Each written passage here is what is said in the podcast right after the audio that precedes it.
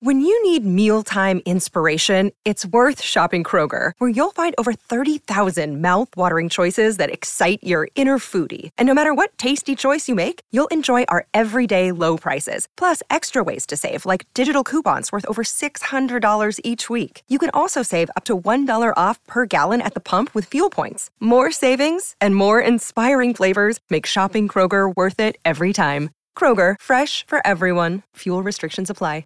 Today's episode of Motherfoclóir was made possible by supporters on Patreon, including Quiva Tiernan and James Murphy. Garamila Mohaguv, Quiva, August James. Through Patreon, listeners are able to support the continued production of the Motherfoclóir podcast and allow us to get the resources that we need to continue bringing the show that you love. And we will also be bringing out additional bonus content for our Patreon supporters. You can find out more at Patreon. The link is in our show notes. And now, the show.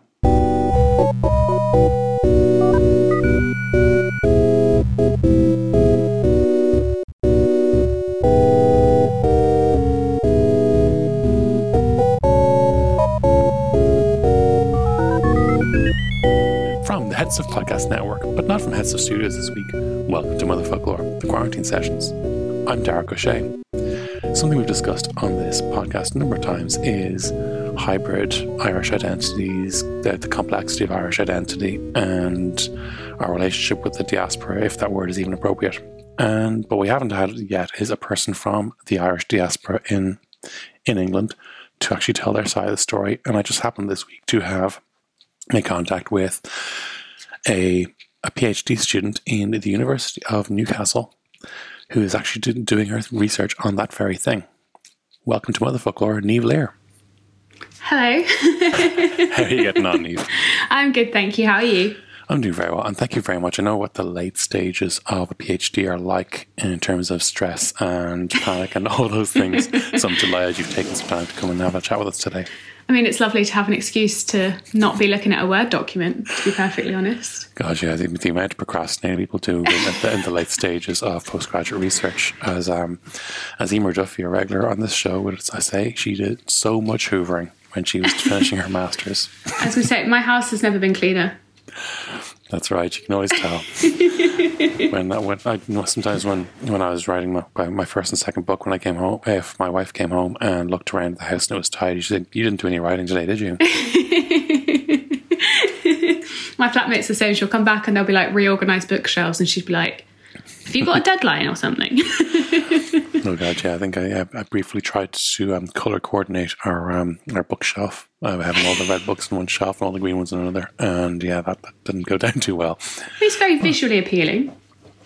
It, it, I think it is, but then I, I guess a part of me doesn't like the idea of having a cookbook next to you know kind of my um, you know um, New Yorker book of the forties and or having mixing those things. It's, it's, it's hard. You got to strike a balance between thematic and and yeah, I know my wife's law books are all on the, the law shelf. We don't touch that. Wise, very wise. I think so. So, Niamh, tell us about your what your tell us what your PhD title is, if you may. Okay, so my working PhD title is um, Passport Paddies, uh, Second Generation Irishness in London in Brexit Britain. Um, so that's essentially pretty much what I'm looking at is uh, how people are negotiating and experiencing second and third generation Irish identity um, within the context of uh, Brexit, because that's kind of an un- unavoidable reality of the UK right now, unfortunately. And this is something I suppose that uh, yeah, it, it's we've, we've discussed before the how the, how um, how Irish identity is shaped partly, but largely in, in some ways by diaspora aspects of or give a chance to talk about Ireland as a as a unit in a way. Something we discussed in our episode about the Pogues, and this is something my father used to say that if the Pogues were actually from Ireland, they'd be from a county or a city. They'd be a Dublin band or a Cork band instead of being an Irish band, and being from London freed them to be that. Mm-hmm. To be more like representative, I guess. Exactly. The, the actual the ability to be just from Ireland in a way, or to actually speak, and in that sense, was is something that is eh, that maybe the diaspora experience makes possible.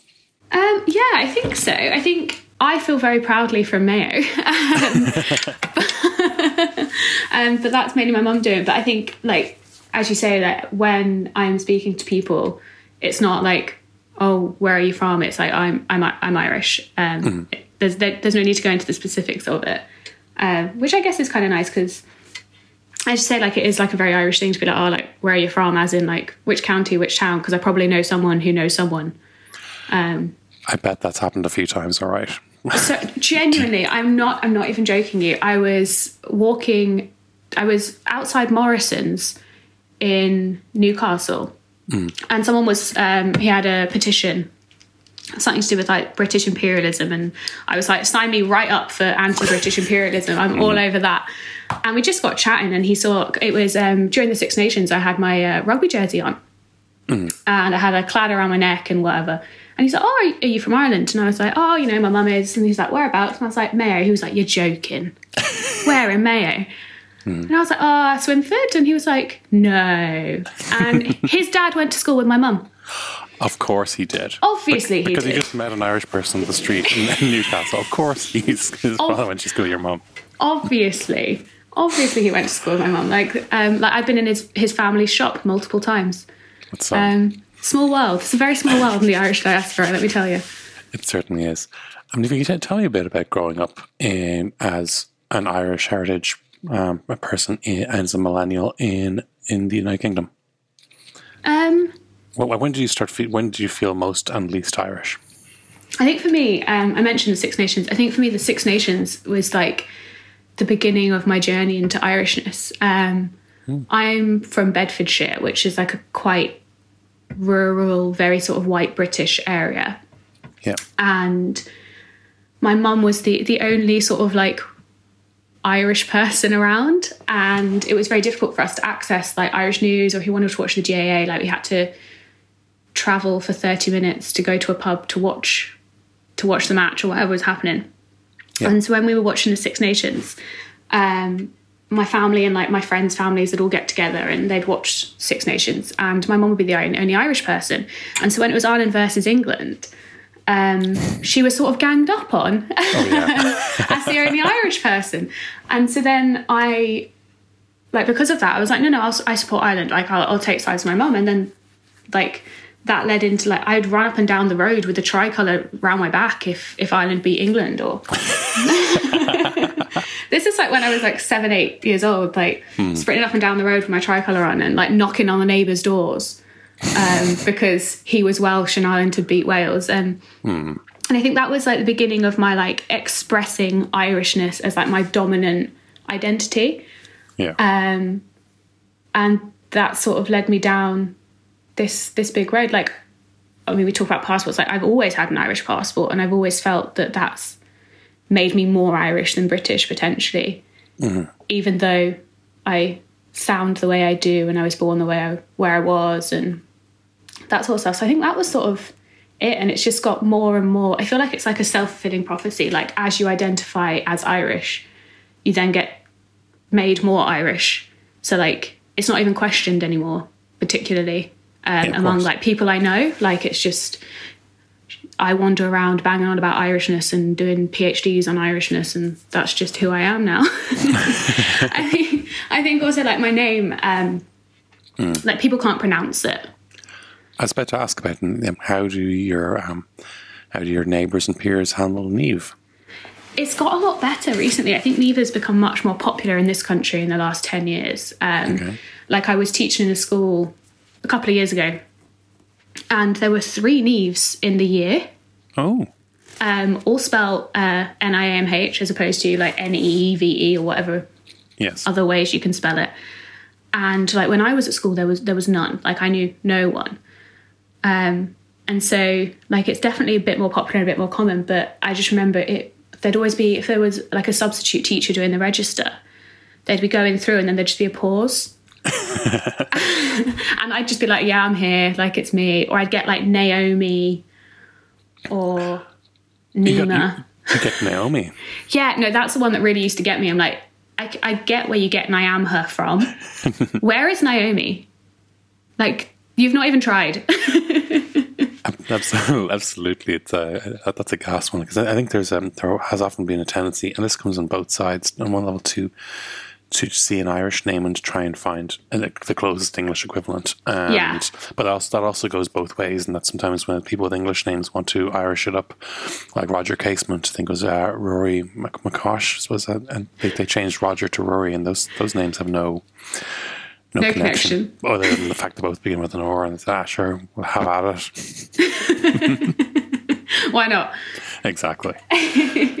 but yeah, so and I presume you still get this in um, if you are visiting a, a coffee establishments where people which have a tradition of writing their names on cups. Yes, oh, I get all sorts of fun things. I quite often just get Eve. Like sometimes I even, depending on whether I'm willing to have a conversation about it, I'm like, I just say Eve because it's easier sometimes. Which sounds so lazy, but there's just like if you're catching a five a.m. train, like there's just not the time. I just need my coffee. Like I don't want to go into how you spell my name. Um, and sometimes I get because my surname is Lear, L E A R Yeah. sometimes I get that that gets put as my first name and I, I get Leah Oh yes. and I'm like that's not like I, that's not even my name like uh, my uh, my breakdown cover came like that and I was like that's not my name I have to call you back and change that one One of the fastest growing pop, popular names in Ireland is Fia, which there's, there's two spellings, F-I-A-D-H and F-I-A. And I saw just in some baby naming forums and parenting forums, people talking about names they liked and how why they liked this one. And some were saying, I like Fia as a name, but I'm just worried that if my um, my daughter goes to London, people are going to think it's uh, Thea, but pronounced badly and phonetically as in just the uh, that the th should be spelled that way, and people thought that, that the actual having the silent dh at the end almost kind of made it safer. That and also there wasn't an abbreviation of Sophia. yeah yeah I I think also like I've always found it to be a really positive thing. Like I know that sounds bizarre but it always like it's a good conversation starter. Like you're going into an interview or someone and someone's like oh I just want to check like how do you say your name? Um, and then you automatically get into like a chat I'm like oh well this is my heritage and it sort of breaks the ice.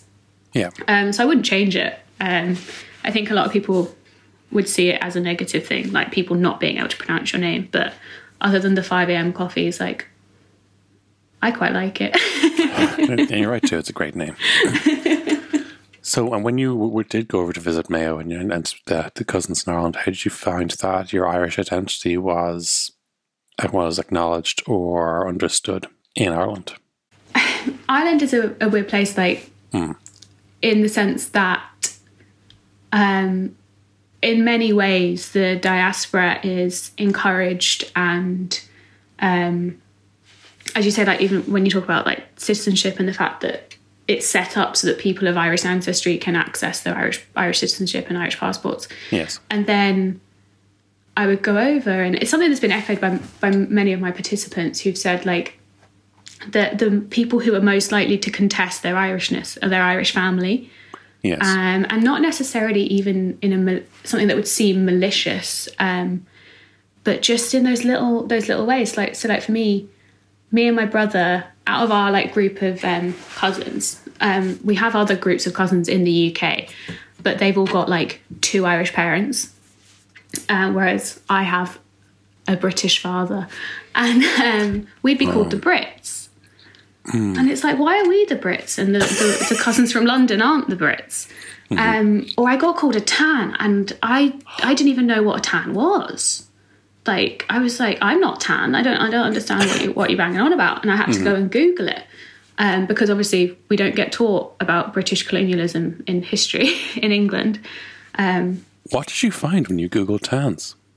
it took me a while to find like the black and tans and um, to actually like get down to it um, but yeah so i think it is something it, it's a difficult one to negotiate like um, one of my participants she was at a wedding and the the straw boys came Oh, and she walked in and they were like, Oh, you wouldn't understand this. You're not Irish. And she was like, I was like shocked because my whole life I'd been told I was Irish. And then here I was being told that I wasn't. And that sort of feeling of in betweenness is is really common. One of my participants once said to me, he's like, I feel like I'm the Isle of Man. Like I'm just I'm just loitering in the middle. Like you're not quite English enough and you're not quite Irish enough. That's Um, yeah. That's why the Pogues put the raft the Medusa on the cover of one of their albums, "The Summer of Sodomy and the Lash." Was the idea Yes. they're kind of like trapped halfway between two lands. yeah, I really relate to that. I think I think it's something that lots of people find like you are you you no matter what you do, you can never be enough for either side. So you kind of have to just I don't know, fully embrace it.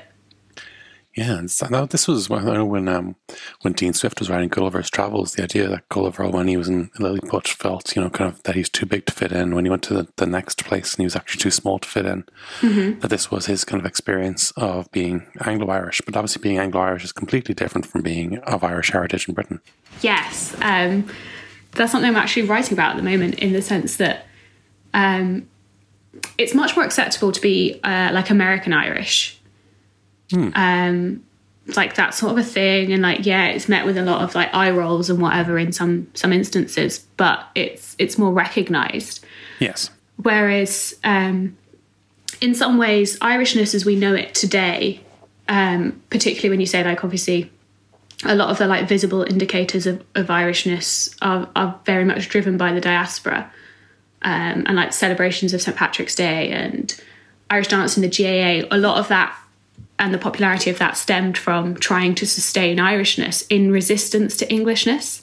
Yes. Um, and so when you're in the in the position where you're sort of it's very difficult to be something to be both of something when one of them was generated in many ways to resist the other Yes. um, and like as I said, there's not even really a word for it. Like, what would you be? Because Anglo-Irish is not the same as being both English and Irish.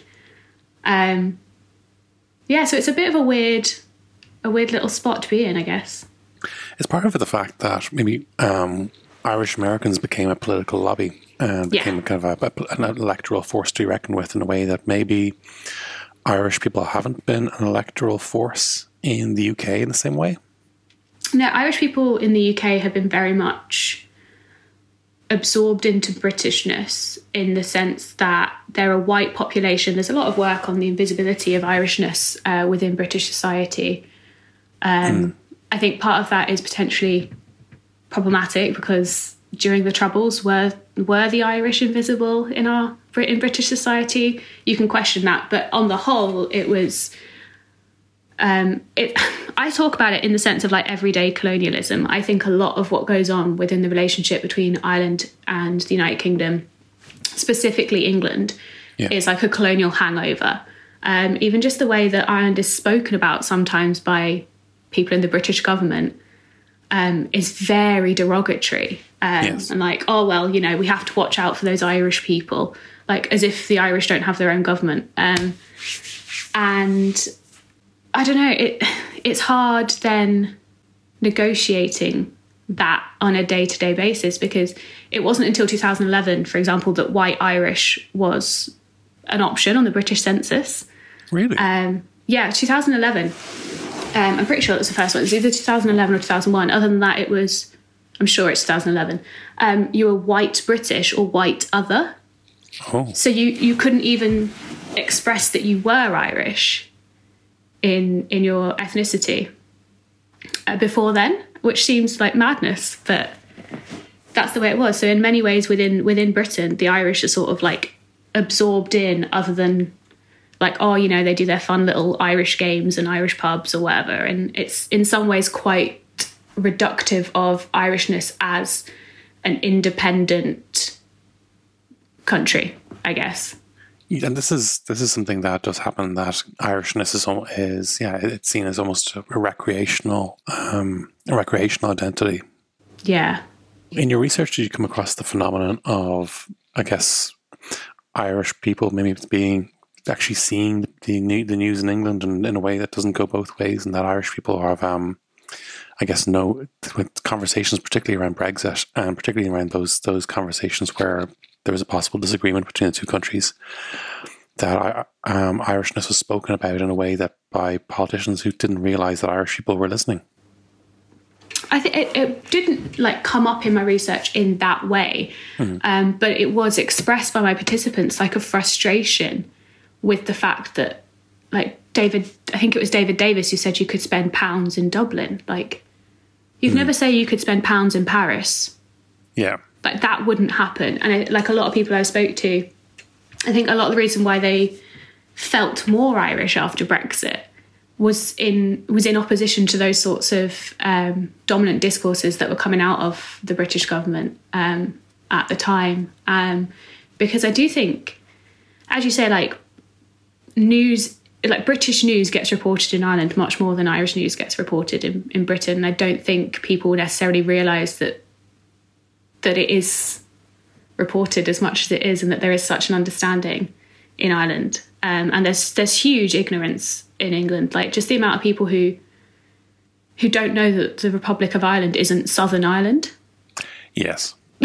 like it's that's not how it works. You know, a part of me reminds myself to um, be a little forgiving in the way that a lot of Irish people will be very sensitive about that those kinds of remarks about so saying Southern Ireland and Southern Republic, but they would refer to every, anyone from the Eastern European uh, bloc countries as oh Poland or somewhere or Polandish, and they will refer to a lot of uh, African countries that say I, I, I think they're Nigerian or something, and they will lump a lot of countries together that they don't understand very well, um, and that we are guilty of it as well. Yeah, no, I think I think it I think it's a wider issue than just um, just like Irish and English, obviously. But it does at the same time, though. I mean, there's I mean two countries right next to each other with uh, similar uh, significant language and cultural overlaps. Oh, but in such like in like interrelated histories, I think as well. Like, I think that that causes a lot of frustration within people that I've been speaking to. Like, it's just, I don't know, just make. I think it makes them more defensive of their Irishness in a way. Yeah, I can, I can imagine so, and yeah, it would have to. Something that um, when you've in your research, uh, you, you identified maybe two groups of maybe two kind of large groups of uh, passport applicants, maybe Yeah. UK born passport applicants. As do you want to tell me about those? Um, we talk in uh, the ethnic apologists and pragmatic cosmopolitans. Um, Yes. Yeah, so this this is uh, this is not my idea. This was put forward by uh, Woods and Gilmartin, um, but it's basically the idea that people applying for Irish passports after Brexit fall into these two broader categories.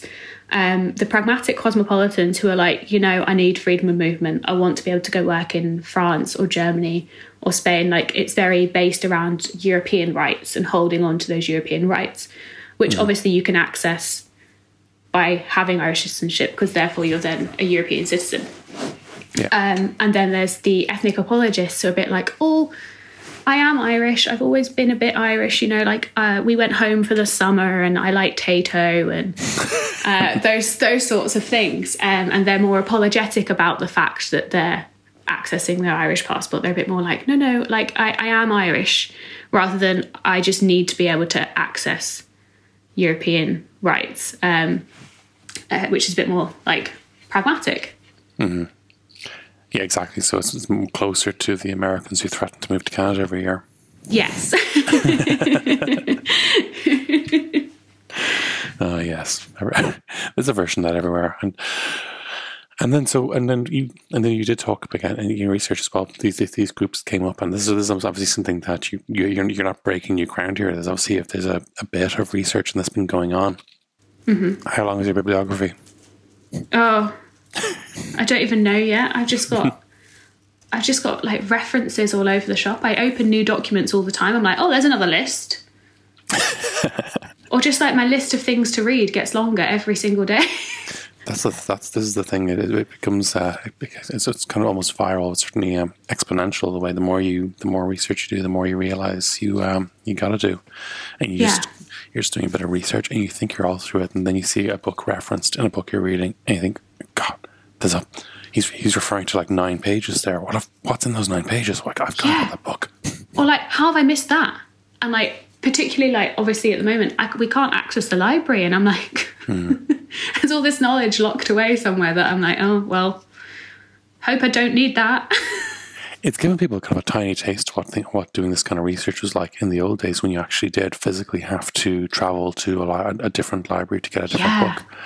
And whereas now I mean, in Ireland we've got a, a phenomenal library service now where if the book exists, you can order a book, any book that's in the any library in Ireland through its inter interlibrary loan system. Yeah. And and that it, yeah, it effectively will, will cover everything as well as having all these audiobooks as well. But now, because of the COVID, that's been restricted. It's been a hell of a time for for postgraduate students and just avid readers.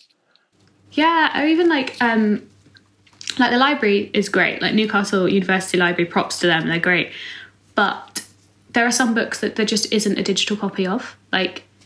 Especially when you get to this point where like I'm looking for really really niche books. Um, There there isn't an ebook, and short of them buying the book and posting it out to me, which currently they're not able to do, Yeah. I can't access it. And I mean, it does give me a greater appreciation for people who did PhDs before Google because yes. it's not a world I want to be in. no, no, it was, uh, no, no joke at all. But I'd say that back in those days, it was a it was a trick. But at the same time, I suppose it was probably harder for people to check check their bibliographies and see see if they were valid as well. Uh, true, true. When we talk about kind of hierarchies of Irish identity, this is something I know that that's my wife is from Northern Ireland or the the four four bit of Ireland as opposed to the three five three bit of Ireland because you know there's so, there's so many contested ways of saying whether it's north of Ireland, Northern Ireland, occupied mm-hmm. counties, so forth, and hard to strike a balance sometimes. And Yeah, very inflammatory language sometimes.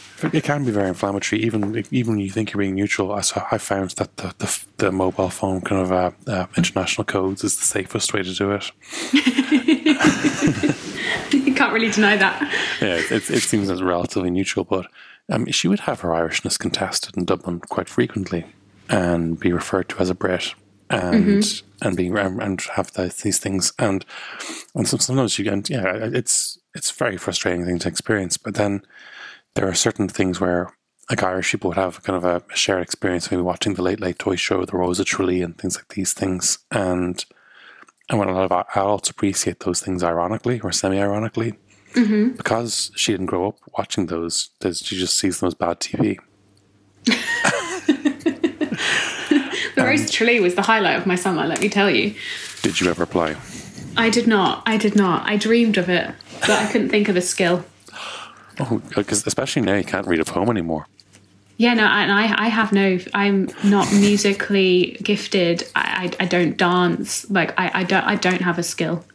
It was very funny. A couple of years ago, a, one of the the Sydney Rose, um, Brianna Parkins, went on to become a guest on this very show, as well as um, working on today on on Ireland AM. She spoke out about uh, one of the referendums we're having, the referendum on the of the Eighth Amendment, and Yeah. and a few people said, "Well, we, why should we have like a Rose of Tralee? You know, speaking these things? Why can't they just you know do a bit of Irish dancing and get lost?"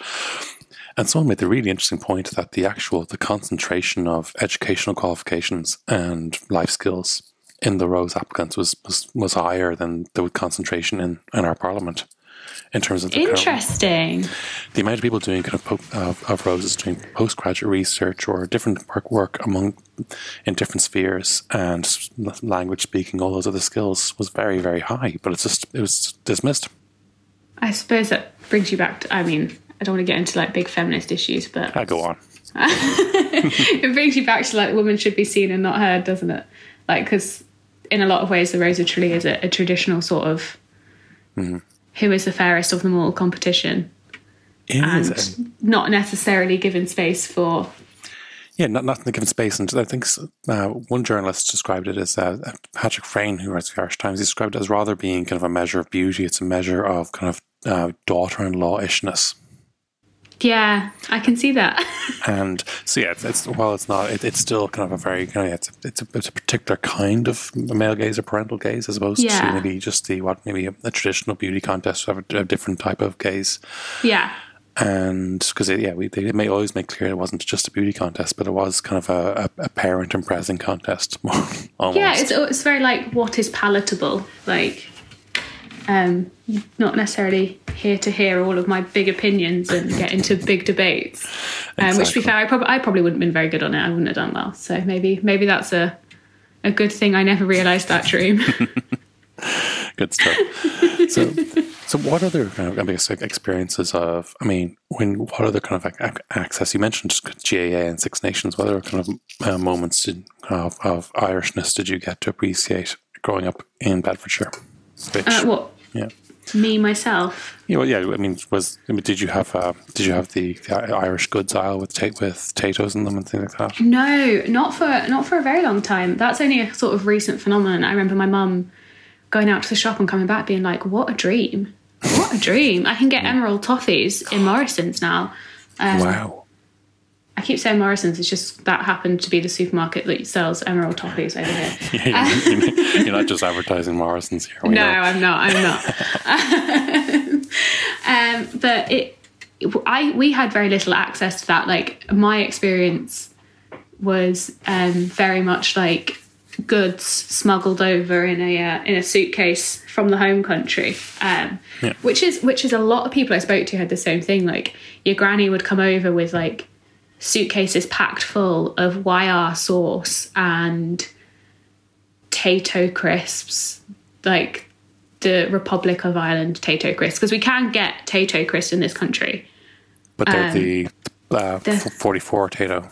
Yeah, We, 'cause we, we sometimes refer to the um, the you know, the 353 Tayto as the free Stato.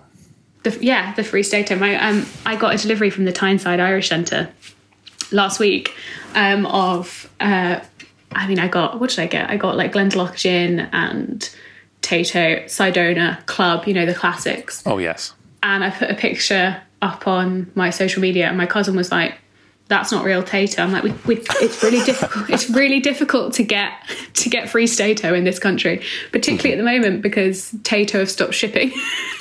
Yes. and my mum is usually my, my biggest supplier, and obviously she's not she's not hopping over as often as she is currently. So, so no, we we didn't have a lot of that. Because um, I know Noel Gallagher was talking about his visits to Ireland as a child, and he loved silver mints.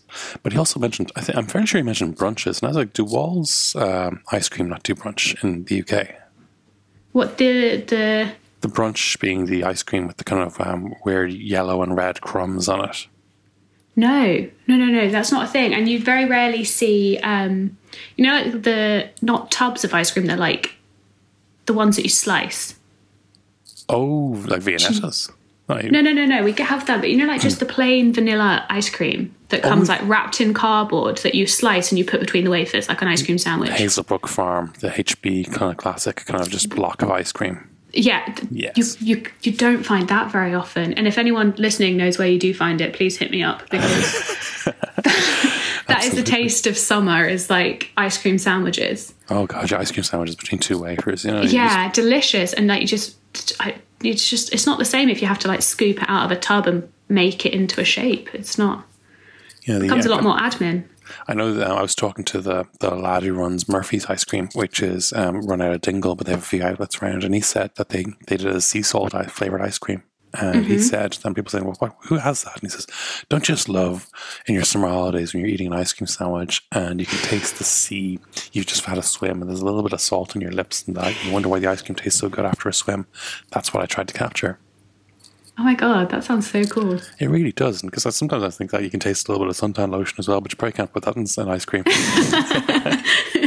No, that probably wouldn't go down as well, would it? Maybe not.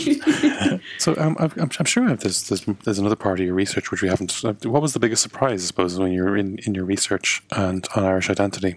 I think for me it was um, uh, we, we touched on the hierarchies of Irishness earlier, and I think for me that that was the biggest thing. Like that, in the sense. So when I talk about hier- hierarchies, um, I guess um, I've sort of conceptualized it as like you have the proper paddies, people who haven't left. They're, they're, they're truly Irish. They're committed to the Irish state and living their best lives. And then you have the expat paddies who sort of like jump ship, but Yeah. they're still Irish. And then um, I'm sure most people will have heard about the plastic paddies, people like me, um, who are inauthentically Irish to some. And then, like that, I was really familiar with. Like that's my experience. I I know that. I understand that. Um, I've been called plastic. I've been called tan. I've been called Brit. I've had all of that.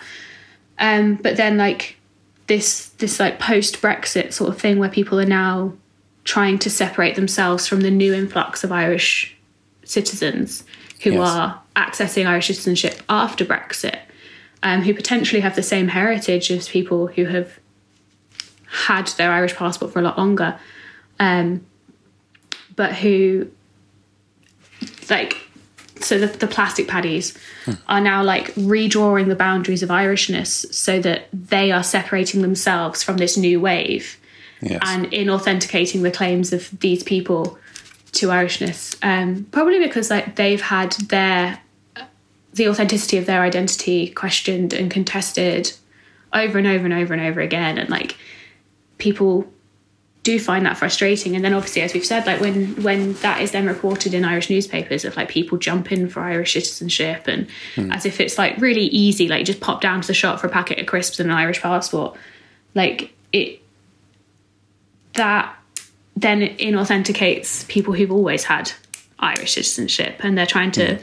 distinguish themselves from that. And I think that is really interesting to me because they're essentially policing Irishness in the same way as they've had their Irishness policed and has been really problematic for them. Absolutely. Um, or even just the amount of people who've said, like, since Brexit, when they're queuing to get off a Ryanair plane in, I don't know, on their holiday to Corfu or wherever they're going, and they're holding their Irish passport facing outwards so that people don't see that. so they're like, I am Irish, not British. Um, like, really, really trying to distance themselves from the sort of British exceptionalism that, that Brexit has come to represent. Uh, and I think that was that was really interesting for me. That was extraordinary. Uh, Did you find? And um, I'm not sure if this is this was fell within your sphere remit, um, but like when, when you consider, say, the the Greek community in London, or the, the, the some of the, the third or fourth generation Italian community in Glasgow, or some of the other kind of migrant communities in the United Kingdom, they have a similar experience to this, or has there been like a, a Russian like you know Greek Greek passports or Italian passports, or I know. I know some people. I've seen some of my Facebook friends sharing pictures of the new passport they got uh, since Brexit. But is is, is Irish unique or unusual or singular or, even unique in this regard? I don't know uh, like a huge amount about about the others. Like I say, it's not it's not. I've researched specifically Irish, but I think I think the Irish is a bigger thing because of the way um, Irish citizenship law prioritizes um, descent Yeah, um, and because of the fact like there's there's so many people in this country who have an Irish grandparent like there's because obviously as I said earlier like the, the census data and stuff like that we don't we don't have proper statistics on how many Irish are in England. Yeah, Um, it's hard to say exactly what numbers but so many people have an Irish granny like yeah, um, and so therefore so many people are entitled to it. Like people who are in my life regularly who are suddenly like oh yeah well my grandma's irish. And i'm like how did i not know that? Because it's just not something that they ever really explored. Like they didn't go back to ireland and they they didn't necessarily engage with it beforehand. Um, the sh- i think it's just the sheer number of like i think it was like a 69% increase the year after, so 2017, I think there's a, tw- uh, 20, a 69% increase in passport applications just from Great Britain, like not Northern Ireland, Great Britain alone, yeah. um, which is an insane amount. And I think that's why the rhetoric is so strong around it, um, whereas not so much uh, around like Italian or Greek yeah. or the other migrant communities. That's, that is interesting, all right. And now I suppose that, like, now the fact that Irish people who are ordinarily resident in the UK can actually Mm-hmm. vote in a way maybe that, that other EU citizens can't. In, Yeah. in the United Kingdom, do you see that being becoming a material issue in the future? Of being, I mean, the fact that Irish people haven't been maybe a singular political uh, voice in the way maybe they were in the United States. Do you wonder? Do you think? Do you, I mean, is, is, it, is it likely or possible that there's um, the concentration is in a few areas could swing a vote? I don't know. Um, Probably not. No. I don't think so. I think I'd like I'd like to think so. I think Brexit as like th- that particular referendum, it, it sort of went past party lines in many many ways, and I don't necessarily see that that would transpire to like regular everyday politics Yeah. um, in this country. But sure, like who knows? Who knows? Um, as a left leaning Remain voter myself, I would hope so.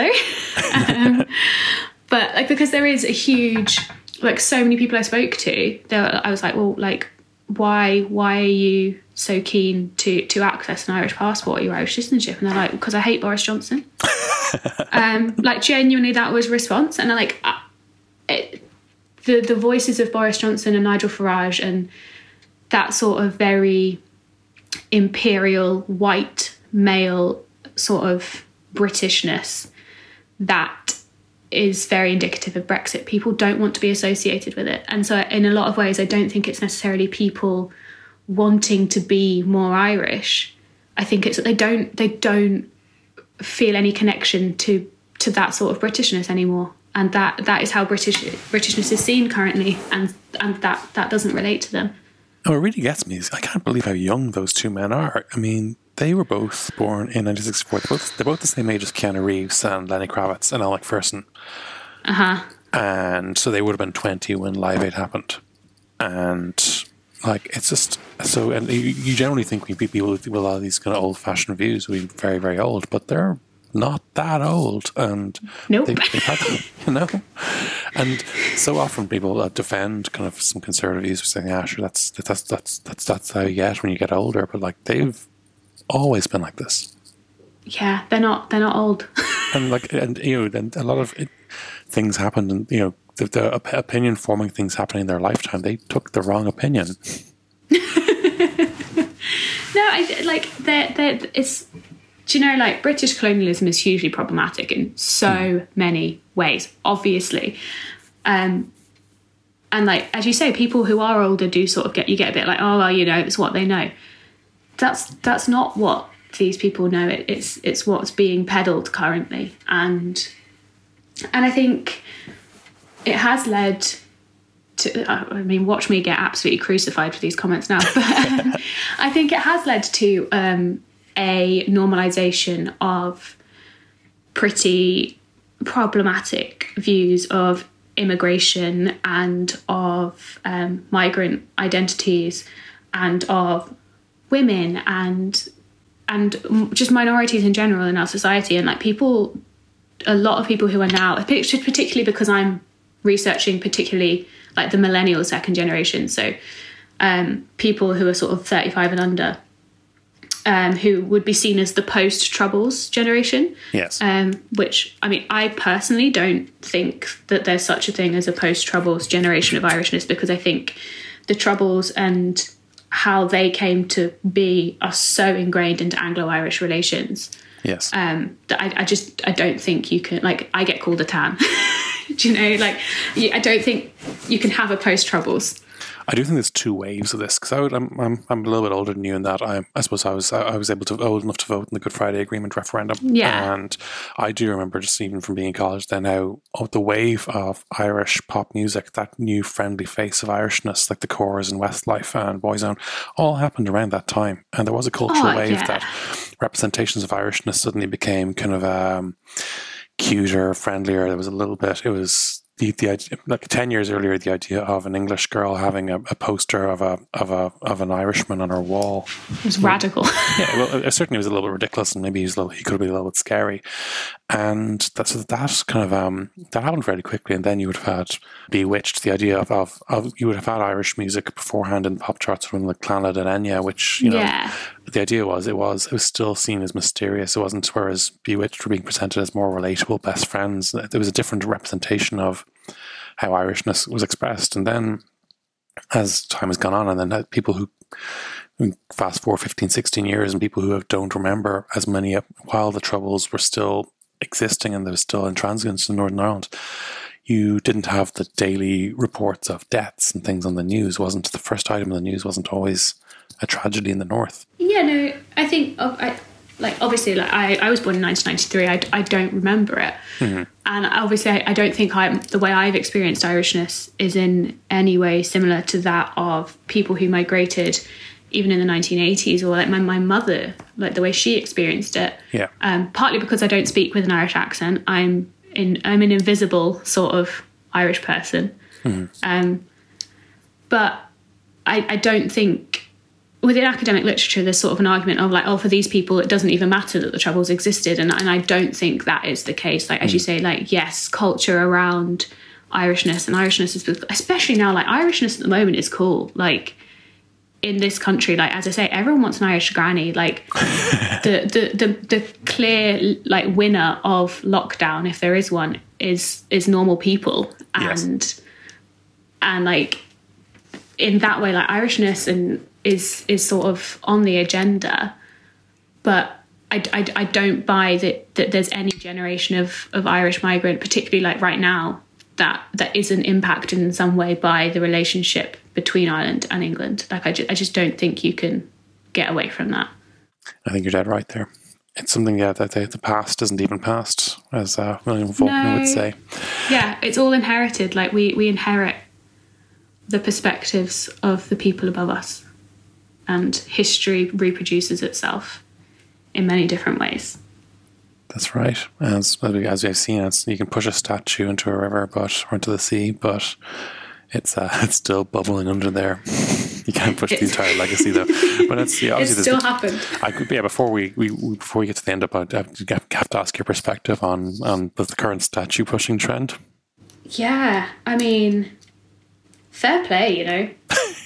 It does seem fun, even if the statue is of, an, of a fairly neutral person. You get a, a part of me thinks it must be fun to push a statue into the sea. I mean, well, yeah, it's exactly. pollution, though. Like it is. It- I mean, I'm like, it sounds terrible, but I was like, oh god, I hope there's no boats going around there at the moment. And like, I, there's someone's going to get a really expensive hole in the hull of their boat, which obviously is not the big issue here. Hmm. But um, no, I think I, I think it's just a representation, like people not being listened to, like Yeah, and I really don't buy. You see on on I don't know like on Twitter and stuff at the moment, people being like, "Oh, statues are education." I'm like, I have never learned anything from a statue, ever.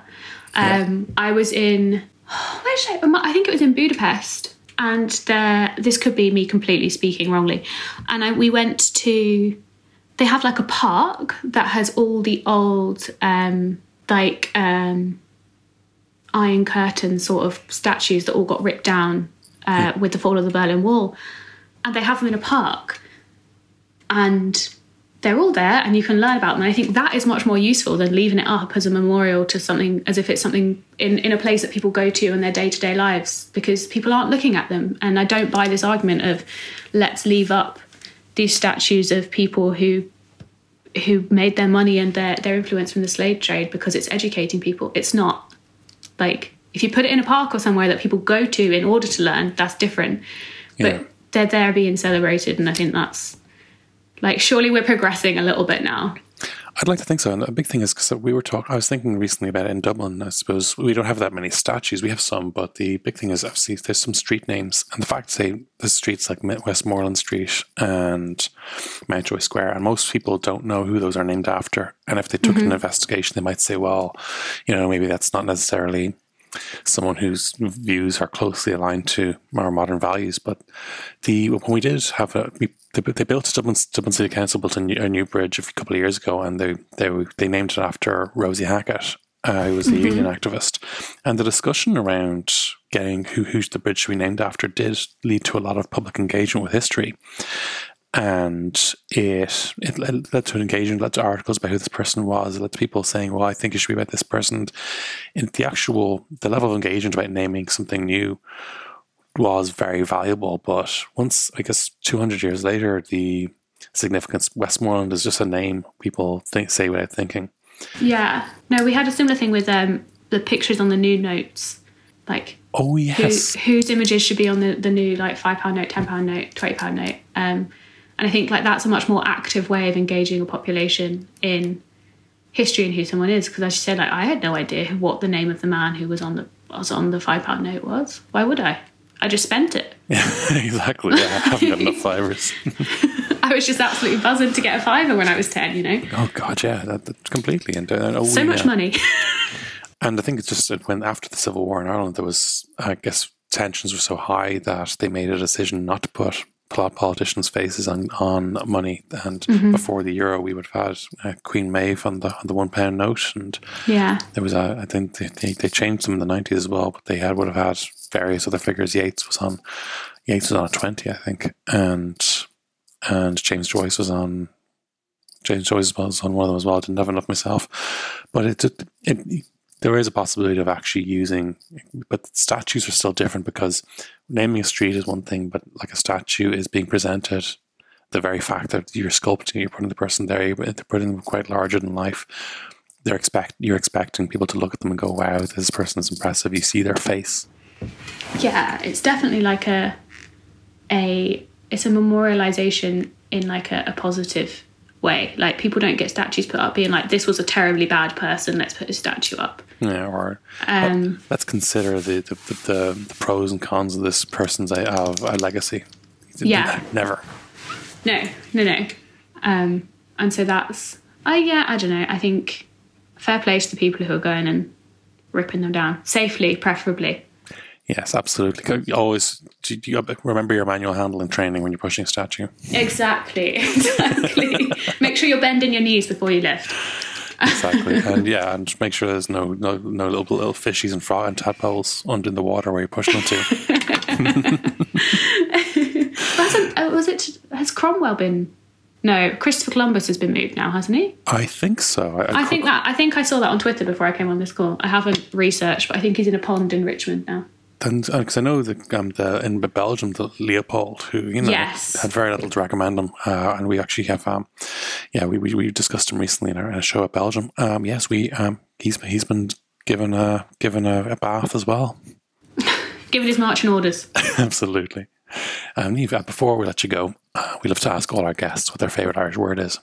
Yes, yes. Um, I have a really, really boring one. So, uh, like my experience of Irishness in Ireland is very much connected to Ryanair planes and landing in either Dublin or Knock Airport. Shout out to Knock Airport, what legends! Oh yes, Um, and for me, I think it's probably Fáilte because that that was me being home, and that meant that, like I don't know, like back in the day, you come out of Dublin Airport and out of the arrivals gate, you'd hang a straight left, and you could get hold of your club and your Tayto, Yeah. and get your Irish soda bread and vegetable soup, which is my number one most favourite meal in the world. So, yeah, Fáilte.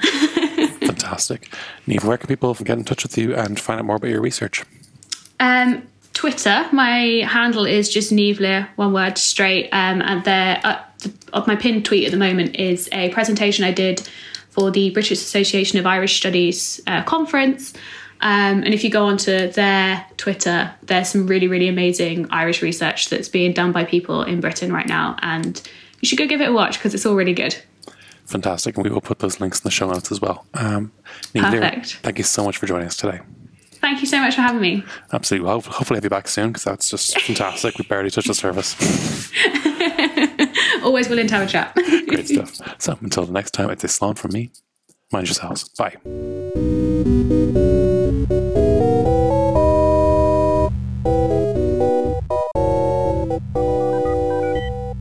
That's our episode for this week. Thank you so much, Niamh Lear, for being such a brilliant guest.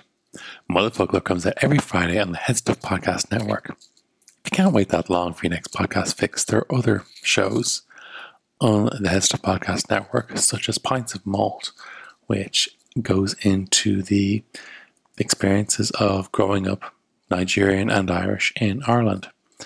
It's well worth checking out. If you want to contact the show, the Motherfocloir Show, you can contact us at motherfocloir at headstuff.org. Brian is our producer. Kirsten Shiel does our art. If you want to record your own podcast, you can contact HeadStuff and the podcast studios. The details are in our show notes. And as we said at the top of the episode, the continued production of Motherfocloir is made possible by the very generous support on Patreon of certain listeners who also will be able to access bonus content if you want to join them.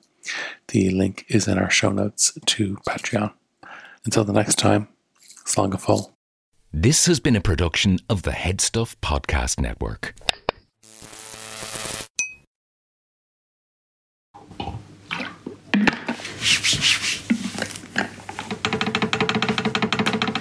Please